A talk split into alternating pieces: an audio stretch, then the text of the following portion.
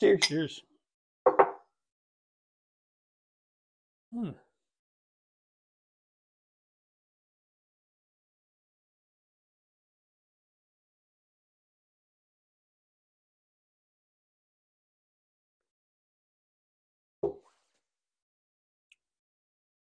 So there's a lot going on there. Yeah. Yeah.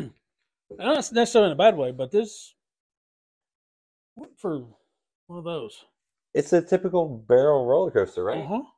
So yeah, you want some deets? Do that, huh? You want some details? Hit me with the deets. So this is the second of the cast series. We did the Embarana recently. This is the Tale of Two Islands. Indiana 5-, 6-, and 9-year, and Maryland 5- and 6-year.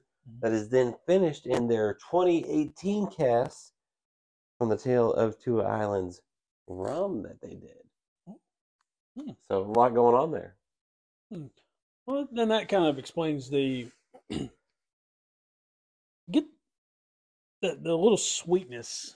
And it's not the sweetness that you get normally from, you know, your typical bourbon. No, you or know, the typical or rum corn cast finish. Or whatever it is. You know, it's not. But and what's wild too? That's 118 proof. So that I think that's probably what it, it's throwing me off because. You feel a burn, but you're like, oh, it's not that bad. No. And then you see the proof, and you're like, oh. Because even on the nose, it doesn't do a whole lot for me, right? Yeah. You know, it's just solid. That's kind of just. Hey, I'm just happy. Yeah, yeah, yeah. But on the taste, it starts out, I get hot, I get sweet, then I get, oh, I got all kinds of flavors going on. Yeah. Yeah, it's all over the place. And, you know, because some bourbons hit different, I got the one for this one. You all love this. What do you got?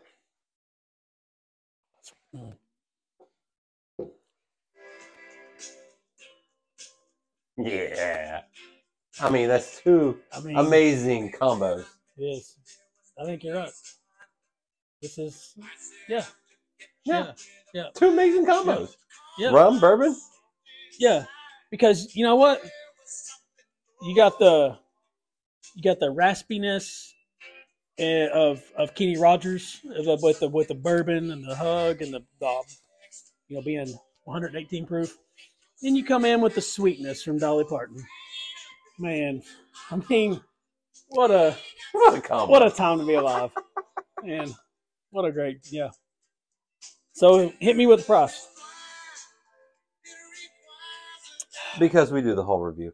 118 proof. Like I said, 5-, 6-, and 9-year from Indiana. 5 and 6 from Maryland, $90 MSRP. I'm in. I think this is really good. Honestly, like even the second, third drink got better for me. Now this is something that if you, again, it's one of those craft niche type things, but I think for the ones that I've had and we've had, when it comes to those barrel, especially barrel. Because they're roller coaster guys. Oh, yeah. They like that stuff, and I appreciate that.